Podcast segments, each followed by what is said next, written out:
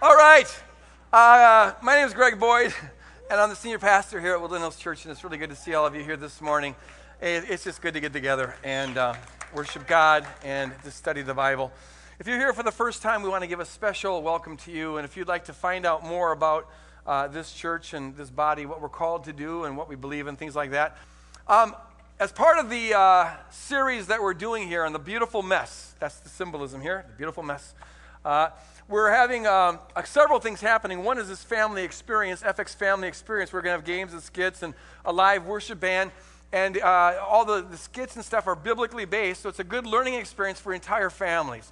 And so we encourage all families to come out and be a part of this beautiful mess uh, celebration on Friday, April 20th at 645 right here in the worship center.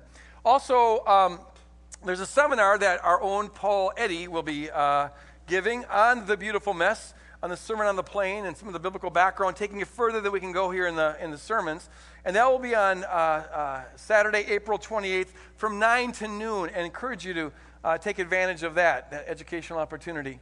Also, for anybody who is at all open to the possibility of adopting a child, we have uh, a, a number of families at Woodland Hills that have, have adopted one or more, up to 10 kids.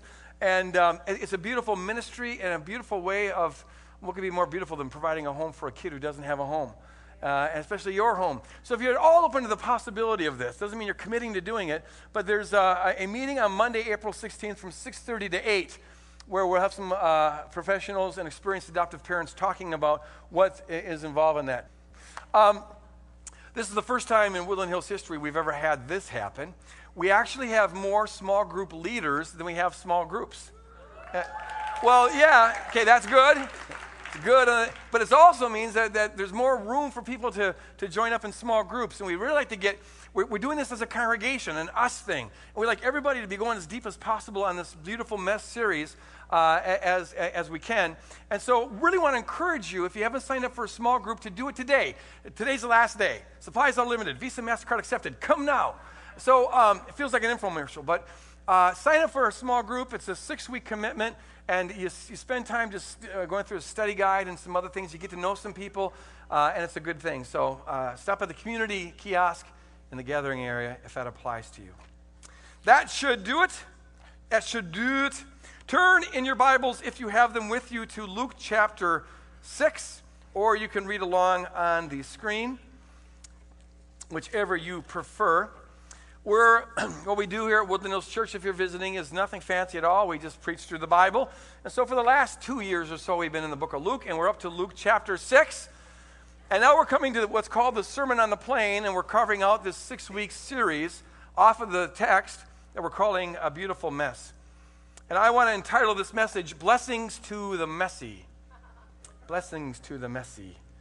If the shoe fits, we're in the right place. If the shoe fits, wear it. Uh, some have asked me why, why are we calling it beautiful mess? It's not obvious what the meaning of that is beautiful mess. And uh, what I would say is this, and you're not going to understand, possibly not going to understand the full meaning of this uh, expression uh, until after the message, and even then you might not totally understand it. Uh, but hopefully, after the series, you'll understand it. But I would say this the, the kingdom, and this is sort of like, like, like one of those Zen koans. You know what a Zen koan is? Uh, those sayings that, like, like, what is the sound of one hand clapping? Um, I, you know, they're there to kind of jar your mind and shock you into a higher level of consciousness or something. Well, hopefully, this will shock you into a higher level of consciousness. Get ready. It's a, there's a new world order coming called the kingdom of God. And this new world order will bring, will, will, will bring a beautiful order to our normal messes. It will bring a beautiful mess to our normal orders.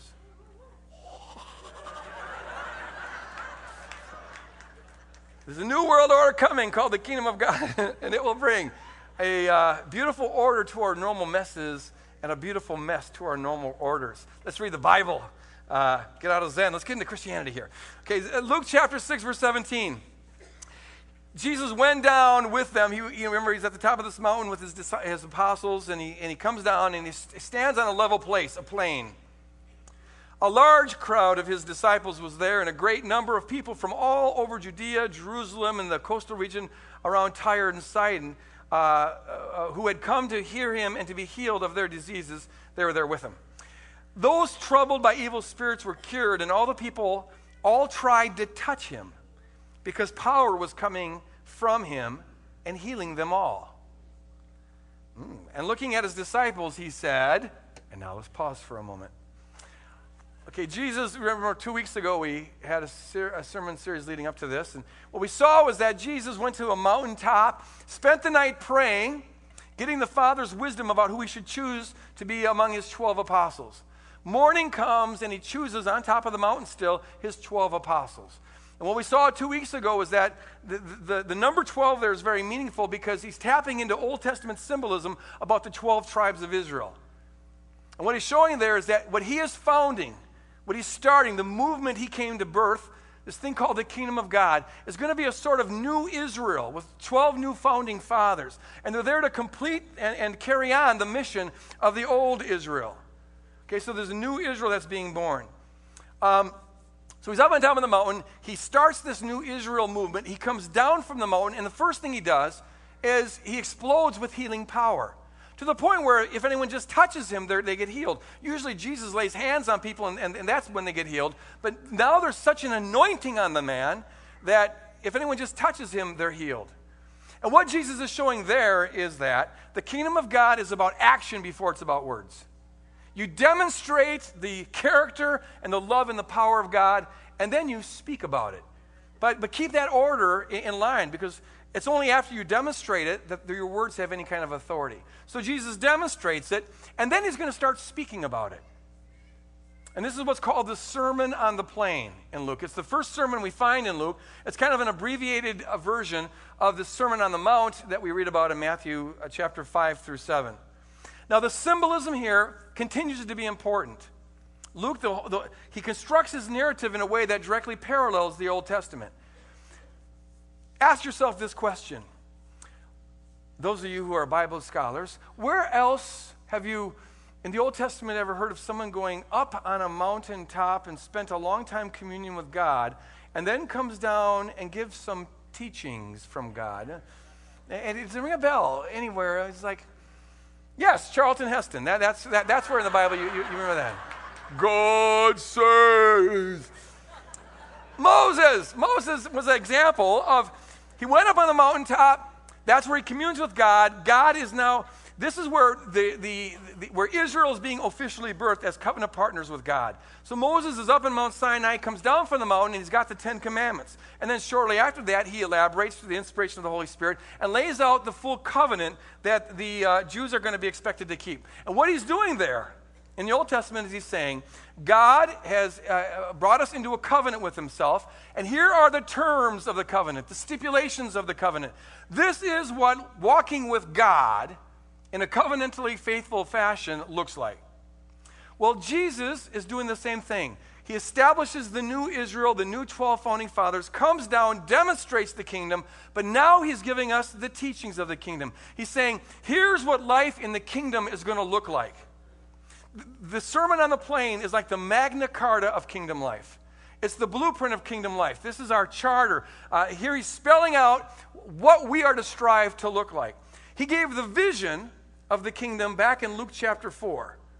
His vision statement, that, that was where he was quoting Isaiah 61, and he says, I've come to uh, proclaim good news to the poor and to heal the blind and to proclaim the acceptable year of our Lord, the year of Jubilee. That was his vision statement.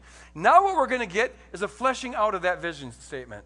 This is what it looks like for him to do it, and therefore what it looks like for us to do it, because our job is to be imitating Jesus. So here he's going to lay out the covenant of the New Testament, or at least what life in this covenant is going to look like.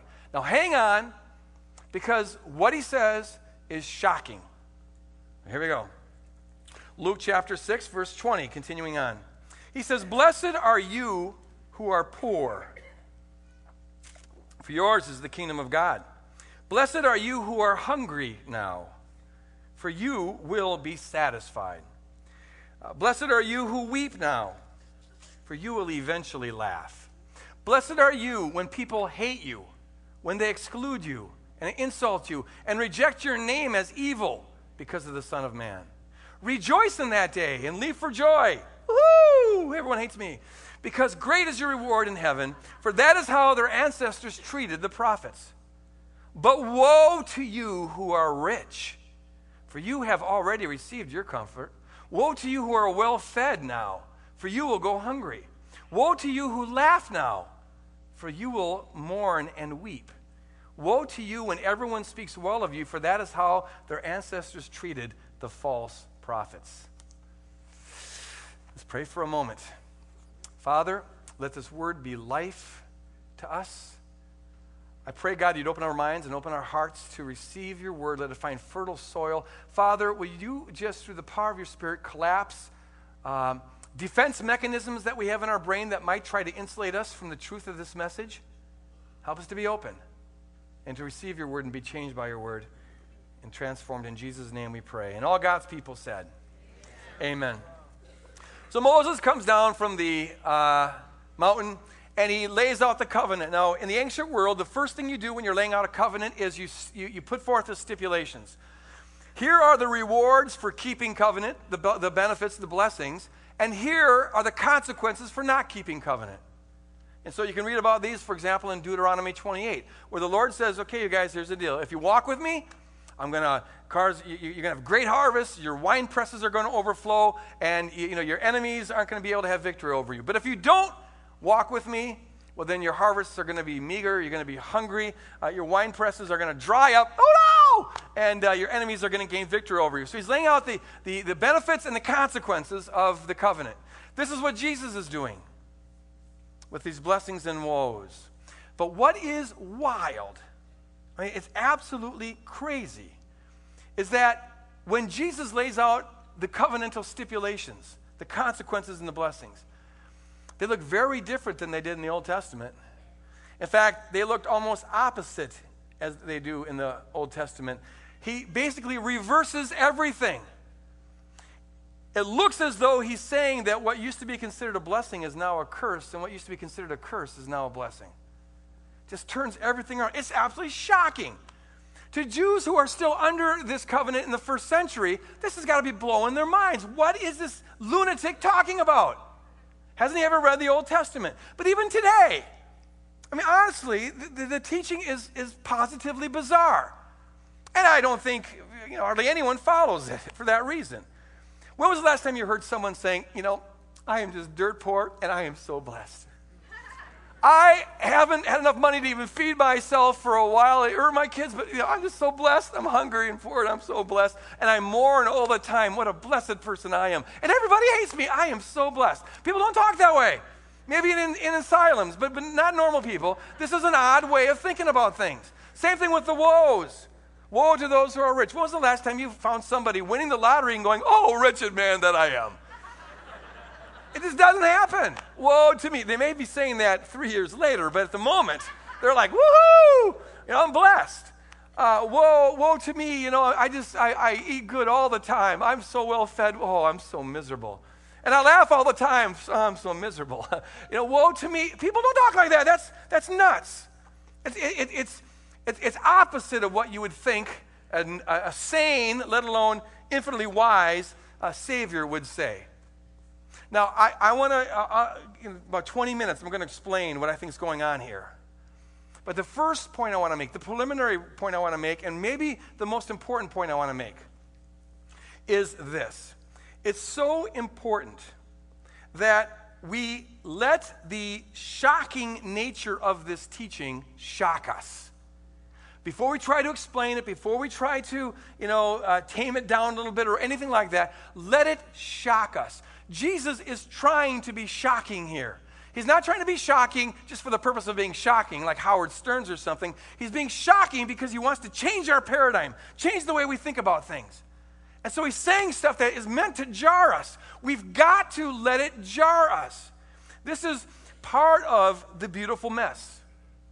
Uh, we've got to let the kingdom of God mess up our mind. Let Him bring a beautiful mess into our normal or order of things. The way we organize our world, the assumptions that we make. We've got to let Jesus confront our categories, mess up our categories, mess up our presuppositions, mess up our cultural assumptions. We got to let Jesus mess up our mind by just taking the things He says and letting it hit us and letting it confront all that it's supposed to uh, confront. And we'll find that there's a beauty in the mess that he makes if we'll let him make that mess. But the thing is, we don't like messes. We don't like messes in our brains, certainly. We like to believe that, well, we're right about everything, don't we? We like to believe that everything we think we know, we really do know. And, and uh, we don't like to hear people who are conflicting with our, our, our, our, beliefs, especially if those beliefs are important to us. We tend to, to uh, shut them out. It causes this thing called cognitive dissonance, where in your cognition machine, your brain, there's dissonance, there's incongruity. The facts don't line up, and it causes kind of a tension. And if the area is something that's important to you, it makes you very irritable. We have trouble thinking rationally about positions that we disagree with. They've actually proven this uh, in neuroscience. In this last year, uh, there was a study that was published about six or seven months ago. And what they did is they took people who had strong political convictions. They strapped these machines around their head, did our MRIs and CAT scans or whatever, because we can measure pretty, pretty well now how the brain's electricity is going, what part of the brain is working under what circumstances. So they strapped all the brain mechanisms to the brain, and they asked them, uh, they presented them with, with certain facts that contradicted their passionate political convictions. And you know what happened? The frontal lobe cortex, which is the smart part of you, the logical part of you, it started to shut down as they were hearing these facts that contradict their beliefs. And the amygdala, which is the stupid part of you, uh, it, it's, the, it's the animal part of you. It's the part of you, it's the fight or flight thing. It sends out chemical cocktails either saying kill them or run away. Okay, that's the, the, the alligator part of you. Okay, that, gets, that starts getting stimulated. When, you, when we hear stuff that's not what we want to hear, that disagrees with what we already believe, our, our, our, smart part starts to shrink and our reptilian part starts to you know, go on, on, on, on turbo charge. And this is why it's so hard to talk calmly and rationally about things that you're passionate about. Okay, it's why other people have that problem, but we, of course, are supremely rational, so we never have that problem. No, talking about hot topics, it's, it's hard for us. You know, you're just like, we get so angry. That's why so many discussions in this world involve guns. it's a lot easier just to shoot them than it has to actually try to understand them. You know, it's just because that, that's our reptilian brainstem. I think it's part of the fall, but it's there. We, we, it's hard for us, it's almost painful for us to really hear something that shocks our system. This is why, on occasion, it happens here at the Woodland Hills Church that we have what I call protest walks.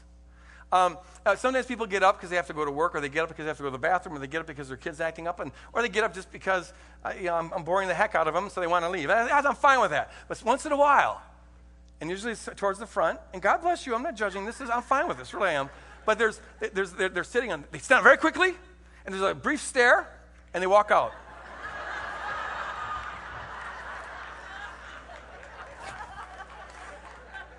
and it's usually it's usually when I'm talking about a topic that isn't kind of standard evangelical fare. It's a little bit different.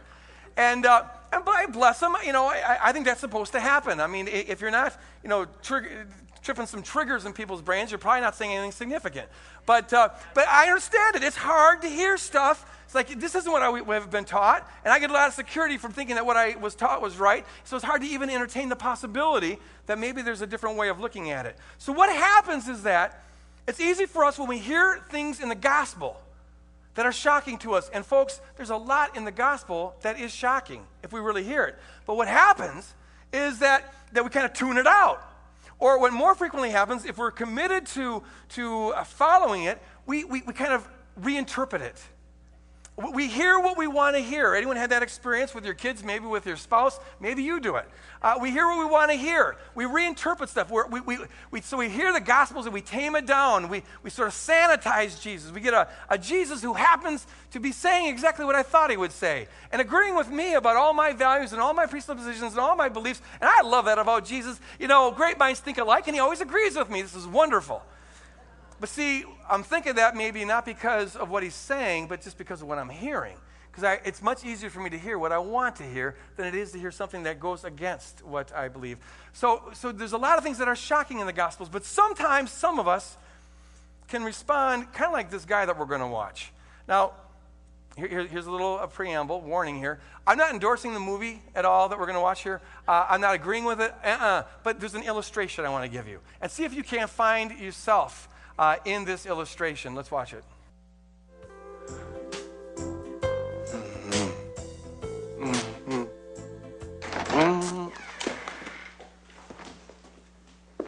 Oh, I thought I heard you talking to someone.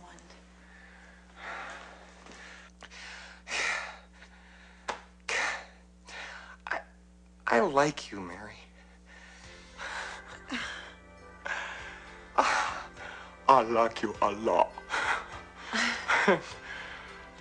I want to ask you a question straight out, flat out. I want you to give me the honest answer. What do you think the chances are of a guy like you and a girl like me ending up together? Well, Lloyd, that's difficult to say. and We really don't. Hit me with it. Just give it to me straight. I came a long way just to see you, Mary. Just least you can do is level with me. What are my chances? Not good.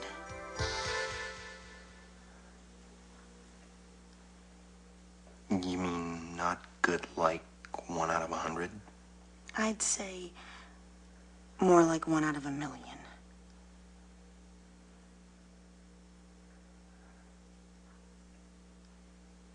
So you're telling me there's a chance? Yeah! I read you.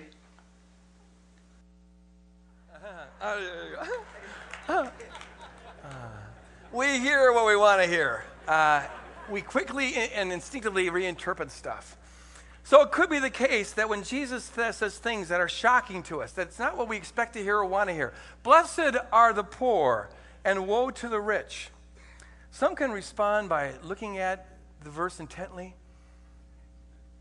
nodding their head a little bit, going, oh, okay, so you're saying, so you're saying, blessed are the rich and woe to the poor. I, I hear you. I got you. Yes. You know, because that's what I thought you were going to say. I mean, that is that just makes sense out of everything. We we uh, we we hear what we want to hear, and sometimes what we hear has nothing to do with what, what was actually said. And this is actually pervasive in this, our, our culture. The, the whole idea of woe to the rich and blessed are the poor has no currency in our culture whatsoever. Quite the opposite. We tend to instinctively assume that wealth equals blessing and blessing equals wealth. The two are almost synonymous categories, especially in, in Christianity. We tend to measure how blessed a person is by how wealthy they are. That's just such an obvious thing. But see, we've got to let Jesus confront our assumptions, our cultural presuppositions. Whatever Jesus means when he says, Woe to the rich and blessed are the poor. And we'll get to that in a little bit. But whatever he means, I'm thinking it should at least call into question the obvious mantra, the, what is obviously true to us, the mantra that says, Blessed are the rich and woe to the poor. It ought to call that into question because he's asserting, it seems, just the opposite. Sometimes wealth may be a blessing from God, but sometimes wealth may be there because a guy's really good at ripping somebody else off. Is that a blessing from God? Maybe they just know how to empty everyone else's 401k plan and they get very wealthy doing that. Do you want to say, oh, they're so blessed by God. You see, and, and, and by letting Jesus shock us, it can give us the wisdom to maybe start, you know, making some, some discrimination between good kinds of blessings or bad kinds of blessings. The same thing is true of this slogan that I hear all the time, and that I'm sure many of you hear all the time, and probably some of us believe, which may result in a protest walk, but try to hear me out on this. But it's the whole slogan that America is a blessed nation. We're such a blessed nation. Now, how, why, why do we think we're a blessed nation? Well, look at all the toys we have. We have way more toys than anybody else, pretty much and, and, and we're better fed than everybody else, and our houses are bigger than everybody else, and our cars are much better than everybody else. And, and even though we're not perfect, we, we have less misery than, than it seems in other, other kind of nations. So obviously, God is blessing us, which some then take to mean obviously God is on our side, which means obviously we're righteous, we're doing some good stuff. And if those other nations would just get their act together, maybe they wouldn't be so poor either. They'd be more blessed, just like we are. America is a blessed nation, we are a blessed people. Now, whatever Jesus means when he says, Woe to the rich and blessed are the poor, it seems to me that it has to at least call into question the obviousness of that mantra that we are blessed because we're so rich. Maybe there's a woe on us because we're rich. And, we, you know, to, to, to let Jesus shock us is to let us jar, jar a little bit those self evident, obvious, uh, you know, things that we say. Is it really obvious that we're blessed because we're rich? Is all of our wealth gotten by godly means? Maybe not. You know, in the 19th century, this slogan was even more prevalent than it is today. In the 19th century, in fact, you've heard, uh, I hope, of this thing called manifest destiny. Uh, it was considered manifest destiny. Obvious, it's obvious to anyone with any reason, it was obviously God's destined plan that, that white Anglo Saxons come over and conquer America and, and, and, and make this uh, our land. It was just obvious. That's how they talked about it manifest destiny.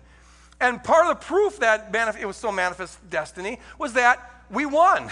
you know, we, we, we, we succeeded. And why would God let us do that unless He was in favor of us doing that? And the other proof was that this country got rich really quick. It became very prosperous. And so throughout the, the, the 19th century, there was this slogan that, you know, we are the city set on the hill, we are the righteous people. And the proof of that is that we are so blessed because we have so much material wealth.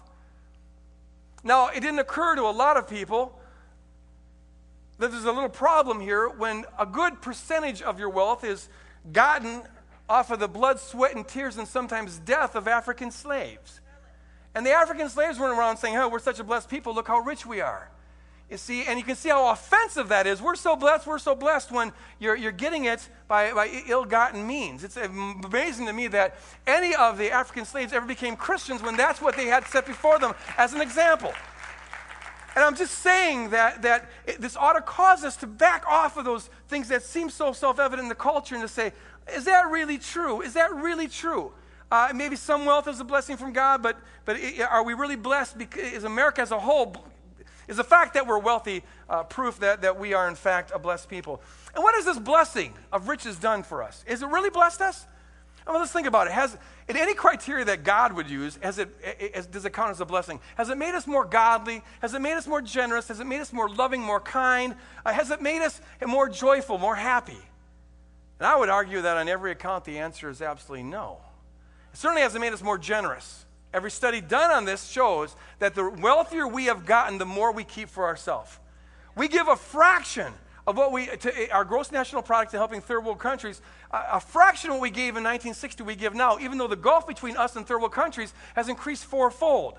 Uh, and all the studies show that, generally speaking, thank God for beautiful exceptions, but the more we individually and collectively make, the more we keep for ourselves. So it doesn't seem that we've really become generous with this. It hasn't produced that, quite the opposite. Has it made us happier? There's a little shocking truth that seems to confirm maybe Jesus' perspective rather than the common sense American perspective. It doesn't seem like it's made us happier. This last week, there was a, a study published. It was a, a multi year study done by the World Health Organization in conjunction with Harvard Medical School. And uh, they studied 14 nations across the economic spectrum third world countries and first world countries. And here's what they found 9.6 percent of Americans are clinically depressed. They had a threshold for what counts as clinical. 9.6 were, were below that. That was the highest of all the countries examined. The second place most depressed country was Lebanon, which shouldn't shock anybody when you consider what's going on over there and has been going on over there for quite some time. And 6.6% of Lebanese are clinically depressed. Japan, that we tend to look at as being so rigid and all that social pressure they have, and people committing suicide because they can't get into law school. We hear about that all the time. Surely they're very depressed people. Well, 3.1% of Japanese are clinically depressed. So they're three times happier than we are, or at least one third as likely to be depressed as we are. And you know who are the least depressed people in this study? And they said probably this represents the world. The, the happiest people on the planet you would never guess this. Sometimes the truth is stranger, stranger than fiction. It's the Nigerians. Nigerians! Get some Nigerians in this crowd. You are happy people. You win the award. 0.8% of Nigerians were clinically depressed. Now, see, think about this.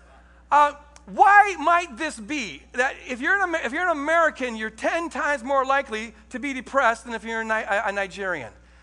This secular article I read proposed a possible explanation. secular now, this isn't a preacher. And they said it might have something to do with the fact that Americans tend to chase material wealth. We tend to chase the blessing, and we shortchange relationships. Most Americans don't have a, uh, a significant number of people that they're deeply related to. We're not, as they said, we're not socially embedded. We tend to be isolated. Whereas in Nigeria, you don't find a whole lot of people chasing the American dream. They're, they're, they're, they're living hand to mouth uh, very frequently, but they have social relationships. They're networked with one another.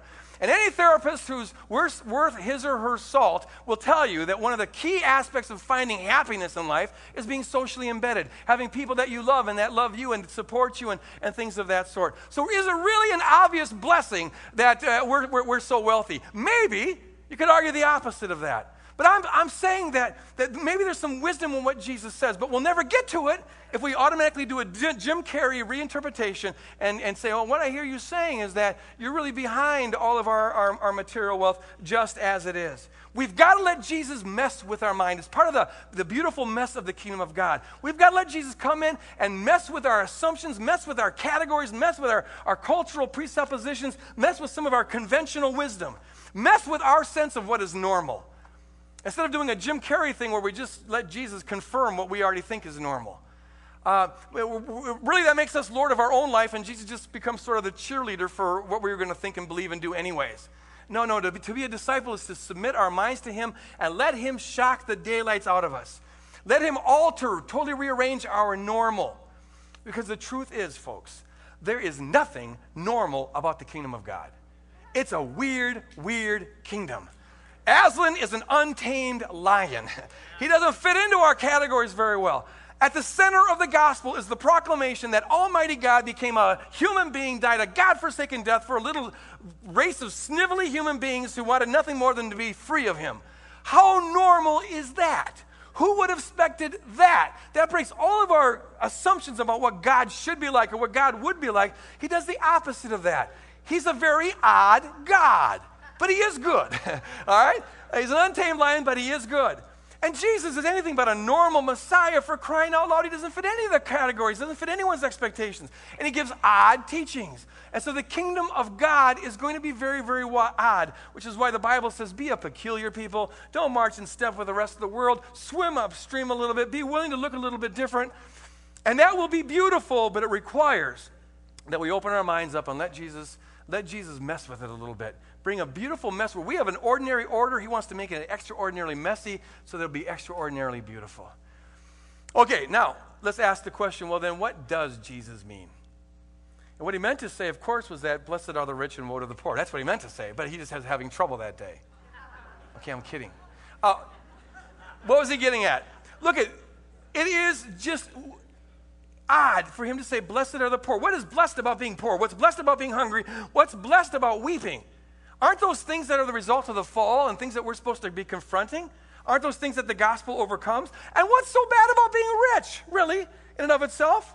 What's, what, what's bad about being well fed? Isn't that a good thing? What's bad about laughing and having joy? We've done a little bit of it here this morning. And what's so bad about being popular? Let's try to make some sense out of this. And it's particularly troubling. It's a very important question because it's not just in the Old Testament where you find this idea that wealth and being well fed and having joy can be a blessing of God. You find that in the New Testament as well. In fact, we sang about it this morning. The verse, God is able to make all grace abound to you, so that in all things at all time, having all that you need, you may abound in every good work. That's a quote from 2 Corinthians chapter 9. The idea that God like, uh, wants to bless with material wealth is a New Testament doctrine. Now, the idea that material wealth is itself a sign of blessing is not. But it is still true that God wants to bless and prosper people eh, financially.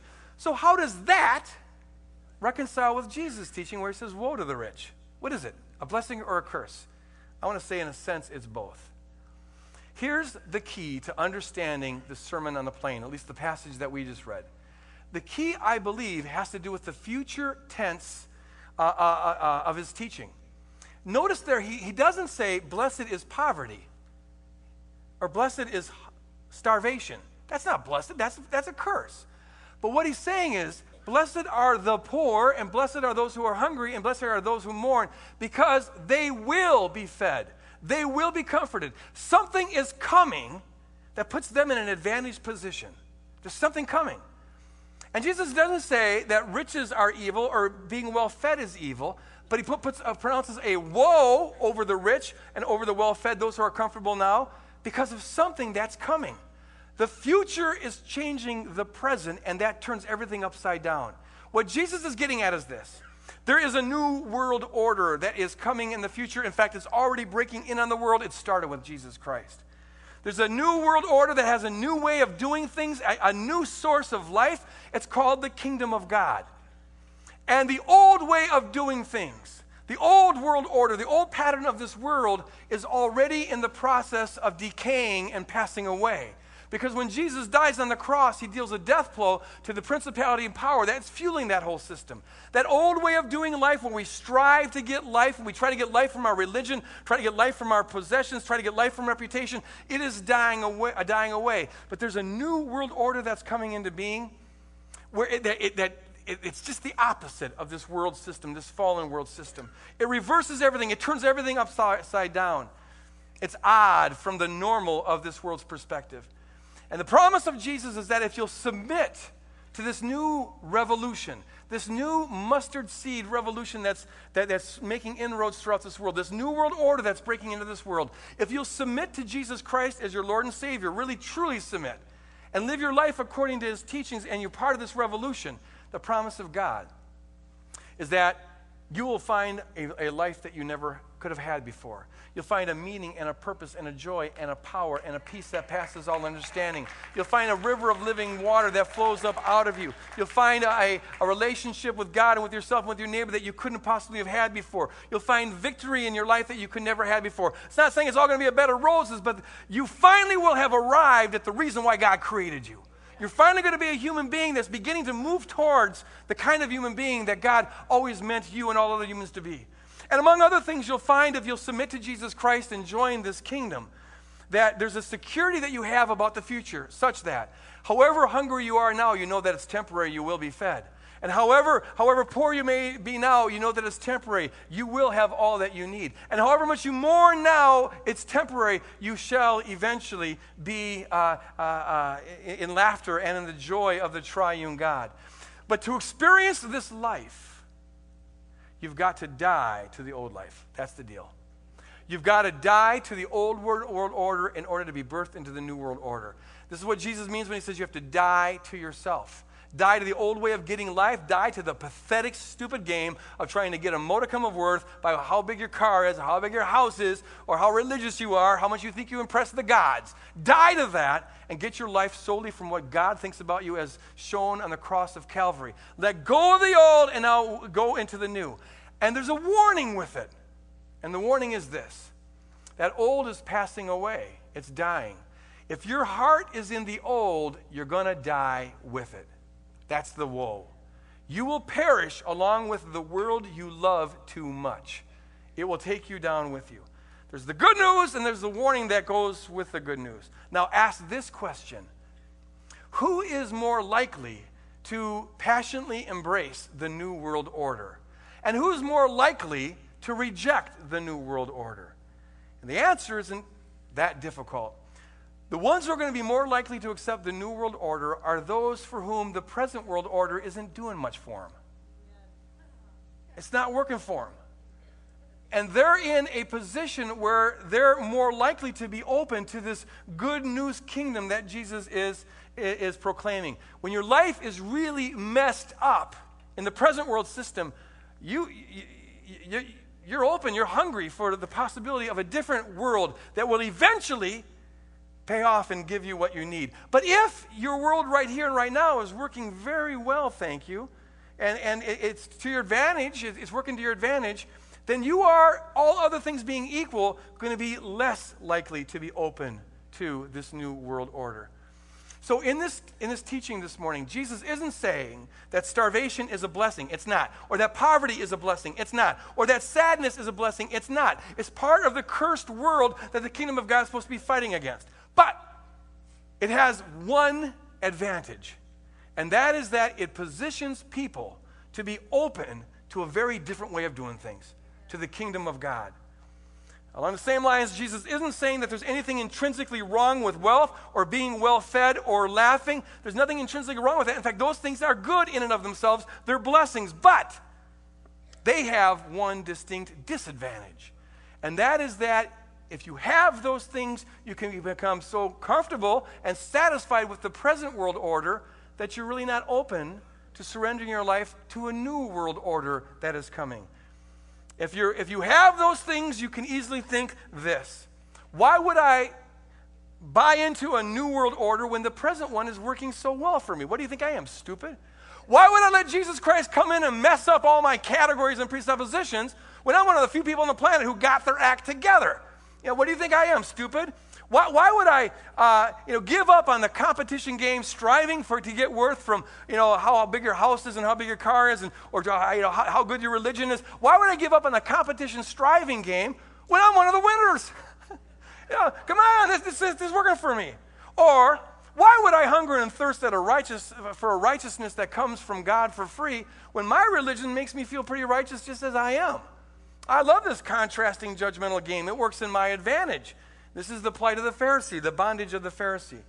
Uh, why, would I, why would I strive to, to love my enemies and do good to my enemies when hating them and killing them works so well for me? It's really to my advantage to do that. Well, why, why, would, I, why, why would I give up on, on this present world order when I'm advantaged by it? I don't need this new world order.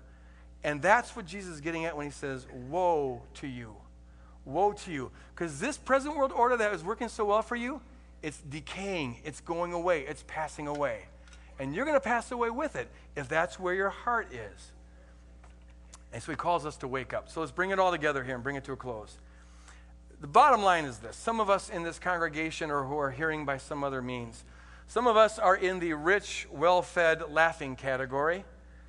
Uh, others are in the poor, hungry, mourning category. And probably a lot of us are somewhere in between. I, I think, am definitely on the, the rich, well fed, happy category. Though I can take a little consolation that I don't think I'm in the popular category. I do have people who can insult me or revile me. So one out of four ain't too bad, is it? But bottom line is that I know that I am, by world standards, by historical standards, rich. And a lot of people in this congregation are. What happens when we get asked, you know, if someone comes up and says, Are you rich? We immediately think about the percentage of people that are above us economically, and so we answer no. Do that like 98% of people answer middle class when asked what category are you in? Everyone feels middle class. No, I'm just kind of average. Because I'm thinking about the percentage that's above me, not the, the much greater percentage that's below me. If you're thinking globally, however, and if you're thinking historically for sure, a good percentage of us in this room would fall into the category of being rich. I certainly would. I'm rich. I, I am rich. I am comforted. I'm definitely well fed. Little, little too well fed, I suspect. Um, and, and, and, a lot of us are. And I tend to laugh a lot. I, I, I have a happy life. I, I, I laugh a lot. I, I mourn sometimes, but, but I, I, and I feel blessed in that. And I think I am blessed in that. I don't think that's evil. I don't feel guilty about that. But if Jesus' teaching mean anything, and it's got to mean everything to me if I'm his disciple, there's a woe that he pronounced over me. Woe to the rich i.e., Greg Boyd. Woe to the well, the well fed, for example, Greg Boyd. Uh, well to those who have all their laughter and joy right now, i.e., Greg Boyd. It's a blessing, but there's a woe here. And what the woe means is this I, as a rich, well fed, happy person, have got to be very, very careful. I am in danger. I'm blessed, but there's a danger that comes with this blessing. I have to take great care that I don't fall in love with the blessing more than the blesser. Amen. And there's a danger to this.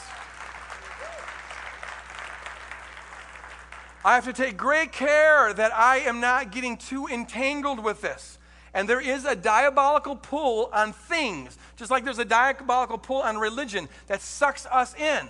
Uh, I, be, I, as one of the ones who are in the woe category, have got to have my eyes and my ears and my heart wide open.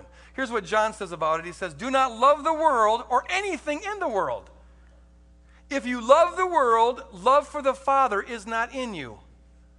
You see, you can't, you can't serve both. Which is it?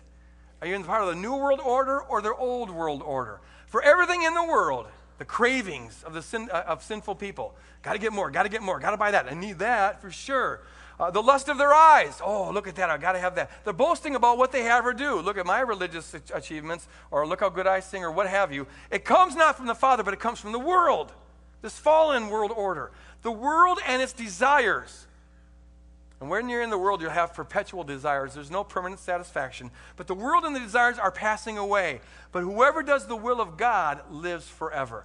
I, as one of those who are in the rich, well fed, happy uh, category, I've got to make sure I am doing the will of God on a regular basis. God, am, I, I have to make sure that I'm seeking first the kingdom of God. I've got to always remind myself that there is zero life in the house, zero life in the car, zero life in being well fed, zero life in whatever I might achieve or do. I have to always remind myself that this world order is passing away. Very shortly, it's going to be gone. I have to always remind myself, intentionally for me now, to keep an eye on the ugliness of the world. To remember that the world is not a rosy place. I, I have to keep an eye on that and realize that most of the ugliness is people fighting over the toys that I got. And so that shows that there's a diabolical dimension on this. I don't want to be clinging to this, to be part of that world system where people are killing one another for this sort of stuff. I, as one of the ones in the rich, well fed, happy category, have to hold very, very loosely to whatever God has given to me. I have to hold it with open palms. I have to submit it to God continually and say, God, what is your will for this? I have to seek first the kingdom of God and his righteousness. And whatever He wants me to have left in my hands, He'll leave in my hands. Whatever He wants to take away, I've got to be okay with that. I've got to learn to live, live with outrageous generosity with the things that He's given to me. In fact, I believe that committing to following the teaching of Jesus and living with outrageous generosity is the only way to keep the blessing being a blessing instead of a curse. The minute it begins to absorb us, the minute we get caught in that vicious cycle where the more we make, the more we keep, it's now a disease. It's not a blessing. But when you give it away, it becomes a blessing. And that's when the verse applies. He wants to bless you so that you can be a blessing. So, but there's a gravitational pull, a demonic gravitational pull to material things, just like there's a demonic gravitational pull to self righteousness and religious stuff. And it can suck us in. You don't even know it. There's something sinister about it. And now the blessing starts to become a woe. You're part of a world system that is passing away. There's others in this congregation, and I thank God for every one of you, and the, the number of this is increasing. But you don't fit by global or uh, historical standards into the category of the rich. You're not well fed. Maybe you're hungry this very moment. You're not, you know where your next meal's coming from. Maybe you're not laughing, you're mourning. Or it could be that, in fact, you are wealthy and well fed, but your life is messed up for a bunch of other reasons.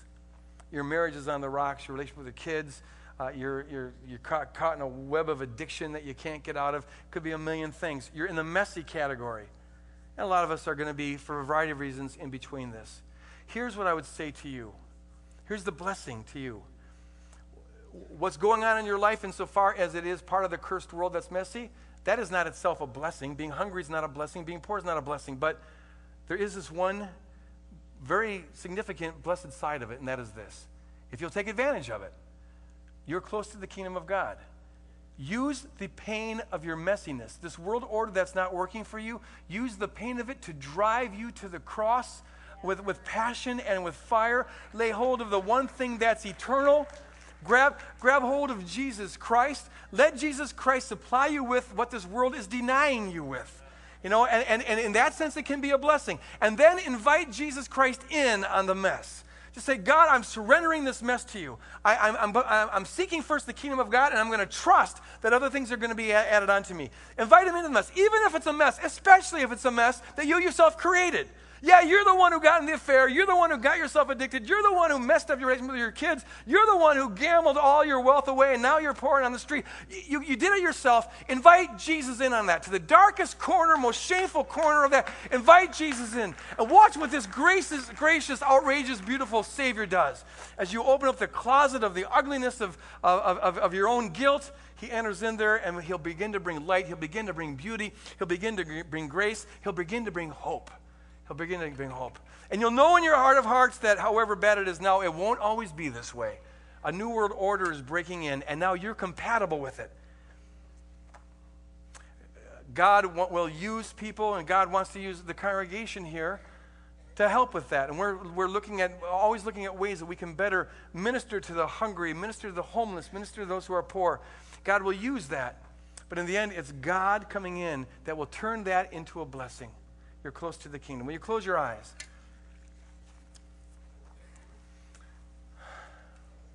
I want to speak to both categories of people and let the Holy Spirit just apply it as He will. To those in the rich, well fed, happy category, Holy Spirit, will you just right now reveal to us any area that we are clinging too tightly to? Any area where we don't just enjoy it, but we love it. Holy Spirit, will you reveal any area that we're getting life from, security from, well being, worth from? Holy Spirit, reveal to us any idol in our life. Just let the Holy Spirit be honest with Him. And the, the challenge for you is will you let it go? Will you envision your hands? Is there something that you have clasped in your hands? Could be your beauty, could be your youth, could be your car, could be whatever, reputation. It's passing away and you know it. It's what causes you anxiety, worries, and depression. Will you open up your palms? Let the Holy Spirit just open up your palms and let it go. Maybe you want to physically do that. Just let it go. It's a good exercise to do, even if you don't think you're clinging to something. Just remind yourself, will you let it go? It belongs to Him. Let it go.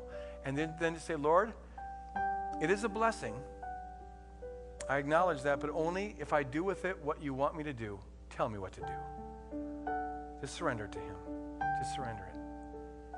To those of you who are in the messed up category, probably mo- a good percentage of us, in one way or another, are. Can you use the pain of that messed upness to drive you to Jesus Christ like never before.